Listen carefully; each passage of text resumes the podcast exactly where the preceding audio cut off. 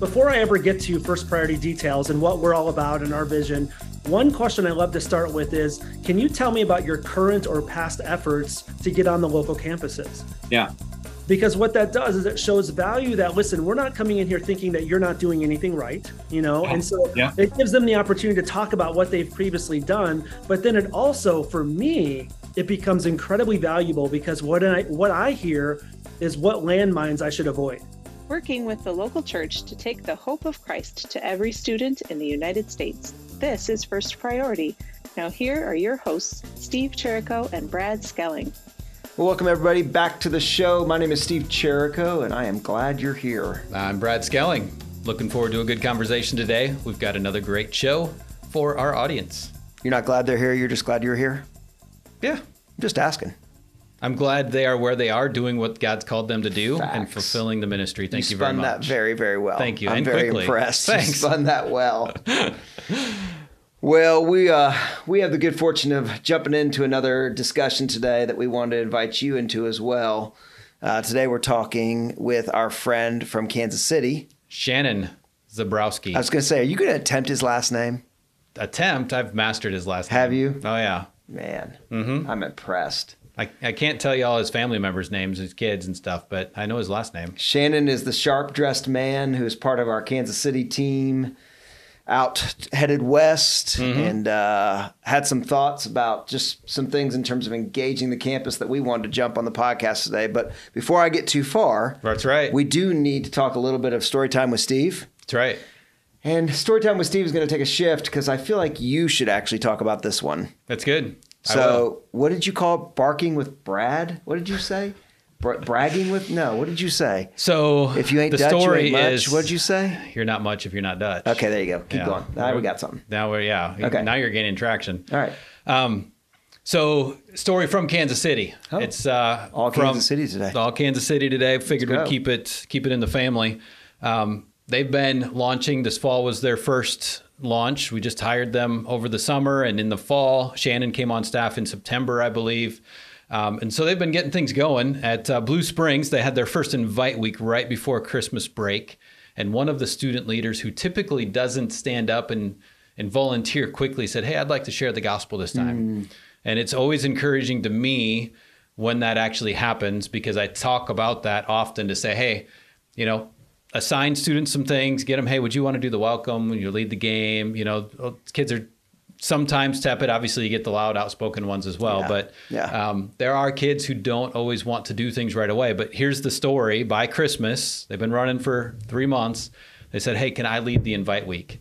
Then this student got up, did the gospel presentation right out of the book, right? Took the book, added some story to it, did that. 2 students indicated on the response card that they wanted to begin a relationship with Jesus. Come on, man. So our guarantee when we talk about our traction and our process is that when you equip students, unite the church, that the students are going to, gospel is shared, students will come to know Jesus. And that's again, we get story of that actually does happen. And it's not just a theory, but there we go. The ministry works. I love it. Love it. I do too. That does not get old. It does not. It does not. You know, the other announcement, the other discussion point is that we need to talk about 2 things going on in our world. The first is the scholarship, which we have mentioned a few times. But those of you who are out there who are serving students, who are serving campuses, we have a scholarship that we give each year. This year is $500. Is that right? It is. And there's plenty of information on the firstparty.club website, so I don't want to spend too much time on it because we've talked a lot about it. But if you've not sent that link out to your graduating seniors who are looking for their next, and next has some options in it, we would love to have you go ahead and do that. And then the second announcement is just the fact that we are headed back to spring meetings. And if you are connected to First Priority in any way, we would love to have you there. Again, firstparty.club will tell you a lot about what spring meetings contain, why they happen. I will just simply say it is a power pack, 24 hours. You get in at lunch and you leave at lunch the next day. We just spend some time together, building a relationship, probably go do something fun at night. Not that there's anything fun to do in Nashville or Tampa, but we'll try to find something. And yeah, just building a relationship with like-minded individuals. Yeah, firstparty.club. I highly, highly recommend it. Can I add one more announcement to the list? Oh, do you have a new one? I do have a new one. Go ahead. It's something we've had for a while. Oh. but we don't talk about it on the podcast, and I think we should. Okay. So if you get on the firstpriority.club website, you might have seen this before, but we do have an online training course to start a club. Yeah. And so if you are somebody who's been a part of First Priority for a while, or you have new people joining and you want to give them an overview, we do charge $10. So it's a nominal fee just to get into the class. It kind of helps us keep track of who's coming in and gaining access to the materials. Yep. But it's just a start a club course. It talks about the roles, student leader, faculty sponsor, club coach, things of that nature. It talks about the mission and vision of First Priority, what we're trying to do, leads them through the EPIC cycle. Nice. Just a good summary overview. Even gets into the Equal Access Act and the legalities of how we accomplish what we're doing. So I think it's a good investment of your time and your money if you're interested. Even if you just want a little brush up on the principles of First Priority, I'd recommend that to you. Is it the sort of thing that I can purchase as a director for one of the young people or one of the guys or gals that want to get on campus? Can I purchase it for them and send them a link? How does that work? I'm assuming we could make that work. Yes. Cool. Great. Mm-hmm. Thanks. I don't know the exact answer to your question, but yes, we can make it work. I have someone in mind. That's what I was asking. Mm-hmm. You can buy them a $10 Visa card. And, there you go. I like that. Just give them my card. There you go. All right. I'll take your card. Thanks. Mm-hmm. Well, tell us about the podcast today. We're jumping in with Shannon today out of Kansas City. So as was mentioned, Shannon's part of one of the new districts that was started last year. And so there's a lot of learning for them. Yes. And one of the things that they love to do under season is document their learning. That is true. And so Shannon hit us up the other day and said, hey, I've got 6 things that are really moving me as I help students connect to the campus. So specifically around navigating the conversation, how to work with larger churches in your area. Yes. Right? Shannon was the lead pastor and was a family pastor, I believe, at large mega churches, 1,500, 2,500 member churches. So he just brings a little bit of knowledge and insight, having been on the inside, and wound it down to 6 bullet points. Why don't you jump in with us and let him tell the story, and then we'll come out on the other side. Sounds good. I want to just have this conversation about how to best navigate large church structures. Large churches are like any other organization. They have a structure for a reason. Yeah. Sometimes if we don't walk in with at least the desire to figure out what that structure is, we're always going to be behind the 8 ball trying to figure out why we can't effectively partner with them because we haven't taken the time to navigate it or even understand some of the things that maybe we're not understanding. And so I just have pastored in larger churches over the years. This is some of the insight I can hopefully bring to the table. Yeah. Well, before you jump into the points, give us, I know you're a pastor in Kansas City, right? You were a pastor of a large church. How long were you there? How large was the church? I pastored here in Kansas City for about 10 years. The church that I pastored was about 1,500 people when I left. So, and then, of course, I joined the team of another church, which was actually double that size. And so there's often layers upon layers of teams and understanding how to navigate who does what. That can be a really big frustration. But the reason, I won't say the reason they're big is because they have teams, but as they grow, they have to have teams in order to be that size. Yep. And so they have to have good leaders. They have to have good organizational structure. They have to have good communication. And like any organization, there's going to be flaws because there's people. Yeah, exactly. So it's good to understand maybe how you can navigate them. Well, and I think it's the timing of this is perfect for many of our leaders out around the country. So thanks for, jumping in here and sharing some of this stuff with us. Cause we don't all understand what the big church structure looks like, and we don't want to just write them off. So yeah. It definitely will take more time if you, don't see some of these things that are right in front of you, but exactly. I put together a list of a couple things. Actually, it's 6 things, and maybe we can just do those. Yeah. Jump in. What's the first one? Okay. So number 1 is get a clear picture of the organizational structure. And so it helps to maybe just ask questions like, how's your team structured? How's the church staff structured? Some of those things. And often church staff will be more than willing to talk about that because that's their life. That's what they do. Yeah. They exist in it. But honestly, from my side of things, now sitting on the other side of the table, the one thing that it helps me know is how they value student ministry. And so, for instance, if their student ministry is part of the custodial team, that they probably don't put a big priority on student ministry. And so you're going to be fighting that fight right from the get-go, knowing that if the church doesn't prioritize it, then probably you're going to have a hard time getting them to prioritize it. Yeah, that's right. And so I would say that some churches build their backbone on the adult service. Some of them have family, ministries that they build their backbone on, but it's always good to see how it's structured because it tells you what kind of value they place on the student ministry in particular. Yep. Yep. That makes sense. Makes sense. I love it. Number two, I would say determine who has the authority to make decisions. And so I've learned this, and this is something that I existed in, but like a lot of times a student pastor doesn't have the authority to make partnerships with First Priority or really any other organization. Often there's someone who has to kind of give the approval of that. And so, or even give the ability for, if I'm going to be on their stage, ultimately they want accountability. So the youth pastor sometimes can't even make that decision by himself either. And so when I find out like, okay, who do you directly report to? And do you have the ability to even make some of these decisions? Often they'll say, well, I have to run it by my executive pastor, or I have to run it by my family pastor. And then I'm like, oh, how about this? How about we have coffee next week, the three of us, and I can share vision, what I'm sharing with you, I can share it with them too. So that way you're not having to be a middle manager in this situation. And so I just try to bring them in and enlist them. And a lot of times what I've learned is I end up being good friends with their executive pastor too. And that only helps us in our cause as well. Is it typically the executive pastor? Because I know the church, when we visited, when I was there a couple of weeks ago in Kansas City, the executive pastor was there that night. And he made reference to that he had met with the student pastor and approved. He didn't use that word, but he approved him working with First Priority. And so is it typically the executive pastor, or what was your... So the one church that the one you were at with me, that is the executive pastor. But at another large church I'm working with, it's not the executive pastor. There's a family pastor that's in between there. And so the family pastor is the one that oversees all the family ministries. So that person is who makes the calls. And so just finding out who that person is, because sometimes... it might look like the student pastor is stonewalling you, like not giving you a straight answer when in fact they can't give you a straight answer. And so it's good to know that. Where does the lead pastor typically happen in some of those, like in your two situations or some of the ones that you're working with now, where was the lead pastor in this role? Honestly, they don't have a connection at all. Really? There's just, honestly, if I have the opportunity to even see them or meet them or shake their hand and let them know who I am, that's a good thing. But they're not even in the loop. And so what happens is that executive pastor takes my information and he puts them in the loop, but it's not the senior pastor saying you can't do that. It's that he just wants to be informed. Yeah, sure. That makes sense.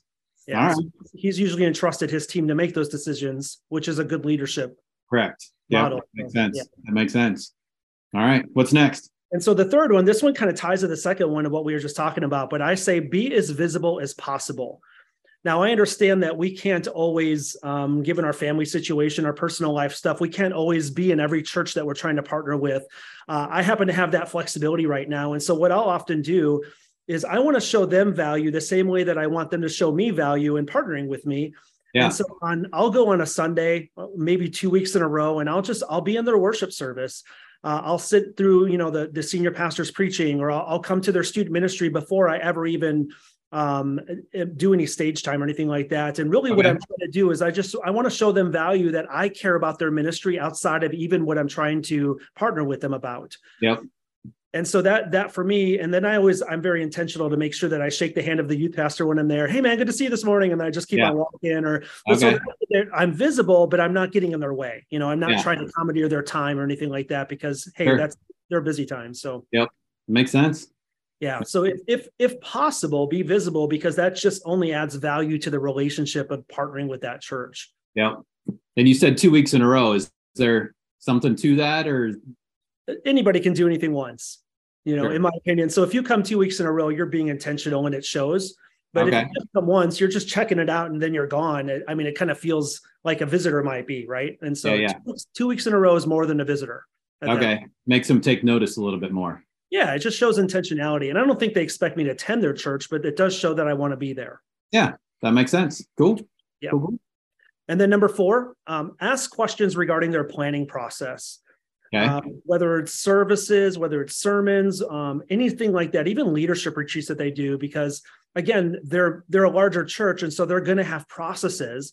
Yeah. And so this gives you good insight, but it also lets you know when you walk into a smaller church, it's easier sometimes to get that stage time or that face time with students or leaders sooner. Yeah. But with larger churches, they might be planned out for 6 months. Yeah. You know, and so you're sitting there going, wow, I don't know if I can even, how do we do this partnership? And so the next step in that is I find out, okay, what's the series that you're in right now? Oh, it's in this book. Oh, you know what? What week are you talking about anything outreach, or what week are you talking about evangelism? And they're like, well, that's like 3 weeks from now. And I'm like, well, how about we do this? Like you can talk about it. You can preach your sermon, but how about I come up and just give an opportunity to show them how they do it then?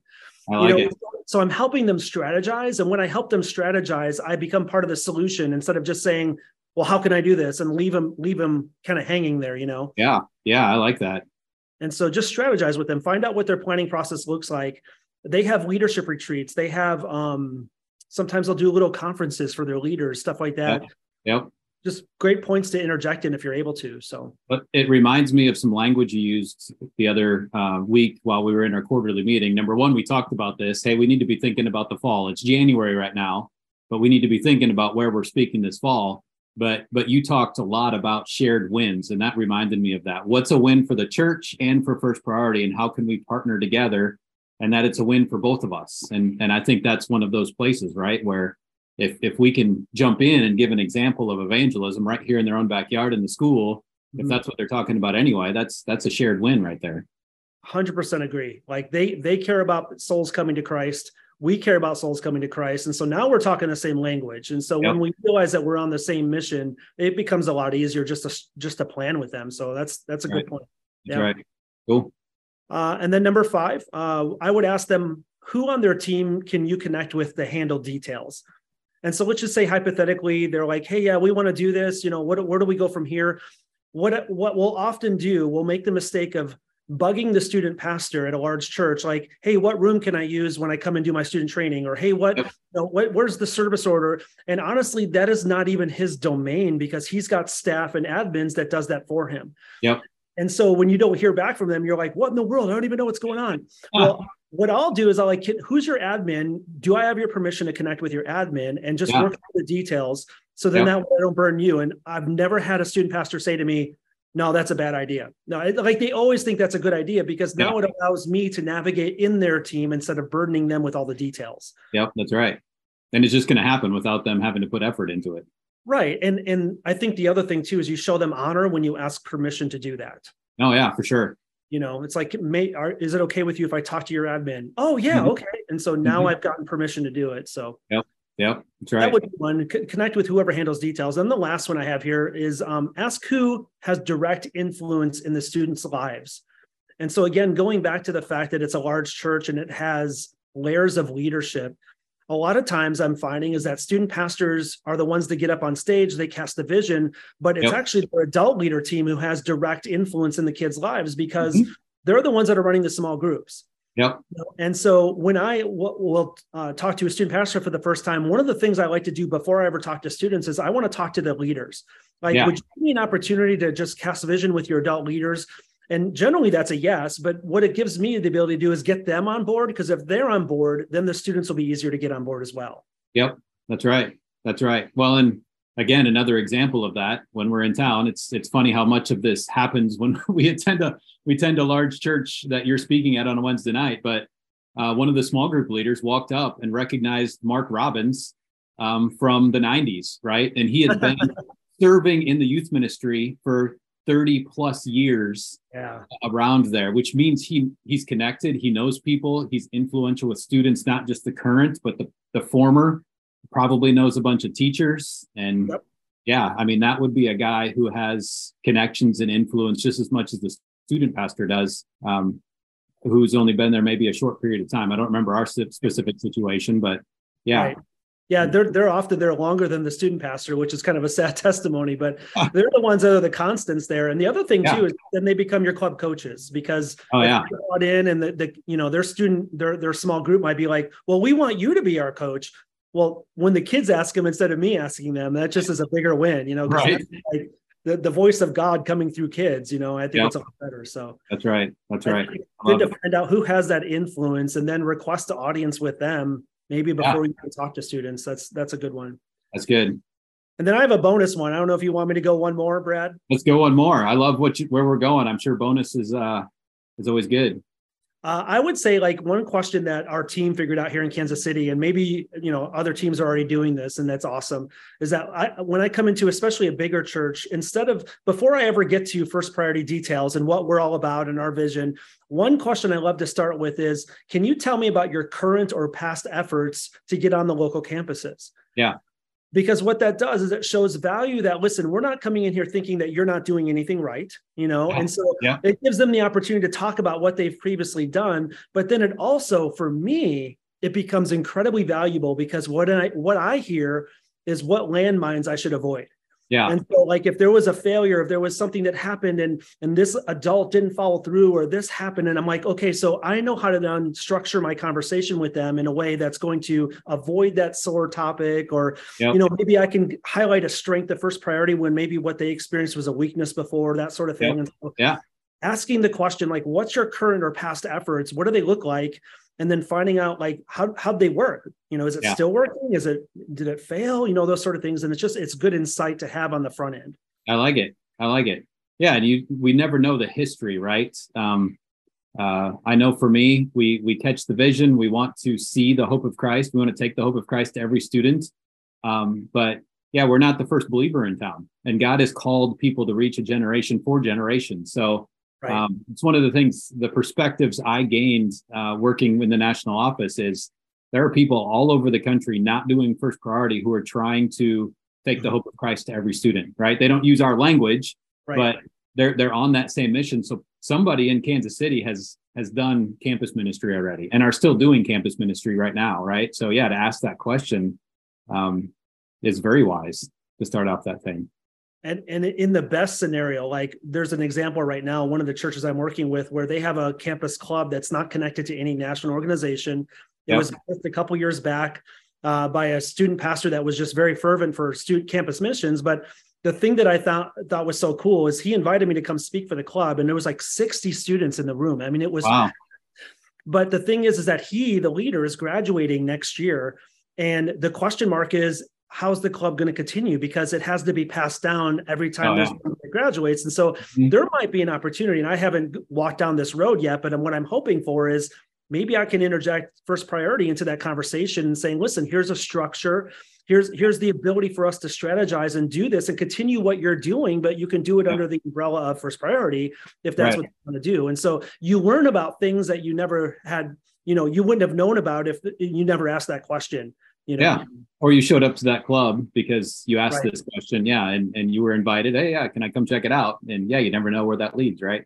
Right. So cool. That's just some of the stuff that I just wanted to interject into this whole topic of large churches, because it can take quite a bit longer to build that relationship with them. Oh yeah. Well, and especially like you're talking about, you started right off at the beginning with the organization. And I know for me, broad generalization, we'll talk about the lead pastor and the youth pastor. Right. Right. But there are so many more layers to it. They have structure. Like you said, I'm learning that with First Priority of America as we continue to grow. There's so many more pieces to the puzzle. And I don't disagree when somebody comes to me and says, hey, who can I talk to about this, that, or the other thing? Hey, yeah, let's go talk to Christina or Janice or, you know, whatever the case might be. And that helps me to know that, because I trust my people, right? I trust them as well.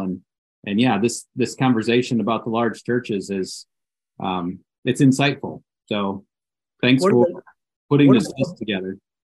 Yeah, for sure. One of the complaints I would hear when, you know, being in the pastor role is that volunteers that would times feel frustrated by processes, feel frustrated by structures that they have to navigate in order to do what they want to do. And at the end of the day, yes, it can be frustrating, but I know this from a certainty is that as a pastor, when there were volunteers that were willing to navigate those because they cared that much about what they were doing, those volunteers were so much more valuable because they wanted to be a part of the solution, be part of the system instead of wanting to bucket all the time, you know? And so exactly. When we come in and we can do the same thing, it's like we honor their systems and processes. If we would take the time to learn them, we just become so much more valuable in that partnership because they really appreciate the fact that we care. That's right. Well, and that's what it comes down to, right? It's it doesn't matter how complicated the organization is, it comes down to relationship and caring about the person you're sitting across the table from and building your relationship and seeing where the Lord leads. So Amen. It's awesome. Amen. Good stuff. Well, thanks for giving us this wisdom and insights. If somebody wants to connect with you or First Priority Kansas City, what's the best way for them to do that if they want to follow up with some more questions? You can put my email on the screen when you edit this out if you want, and just they can connect with me via email, or my social media is Shannon Zab, and Shannon Z with as in zebra, Shannon Z, which is my Facebook handle. But either way, there's probably tons of ways we can do that. But if you want to just put my email on the screen, that'd be great. Yeah, because it's your whole last name, and we don't have time to spell that out loud. Yeah. I don't want to make anybody have to navigate my last name. That's right. Browski. That's right. There you go. I love it. I love it. All right. Well, I appreciate it, Shannon. Until next time. Okay. Thanks, Brad. Well, Steve, that is very helpful information. Yep. Probably stuff that a lot of our folks have run into, but not put into a thought.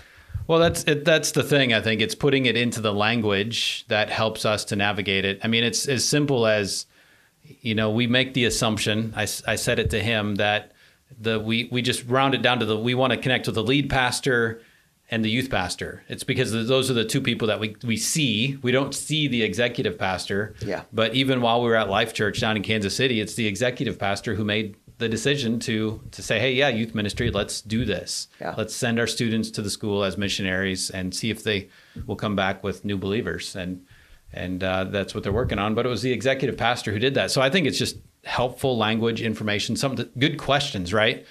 We kind of said that before we started recording. Ask questions regarding this. Ask who you can connect with here. Ask who has direct influence there. It's a lot of questions to ask to make sure you're not just bottlenecked at the youth pastor. Yeah, and you've taken my point. The ability to just ask the right question, retain that feedback, and then ask the next one, right? Letting them... You hate to say it, but the reality is people like their own ideas, right? How many bad ideas have you ever come up with? Not very many. Yeah. Right. Hey, watch this. Maybe that's a couple of them, right? But not very many. So the reality is if people think it's their good idea, they're often more prone to then be committed to it. Yep. So the idea of asking good questions, retaining that information, and asking some more good questions to get to the point where they're like, man, we need to send our kids on campus. That's our idea. Yeah. You're exactly right. It is. That's right. Let's get them on campus as missionaries. It's good stuff. Thanks, Shannon, for sharing that with us this week. And thanks to you for listening along as our listening audience. Please pass this along if you know somebody who's trying to network with a local church in your community via First Priority. Definitely pass this information along to them. Hopefully it's beneficial to them as well to say, hey, here's a few questions we can ask to help bring this larger church into our network. So pass this along. As always, give us a 5-star review on the platform of your choice.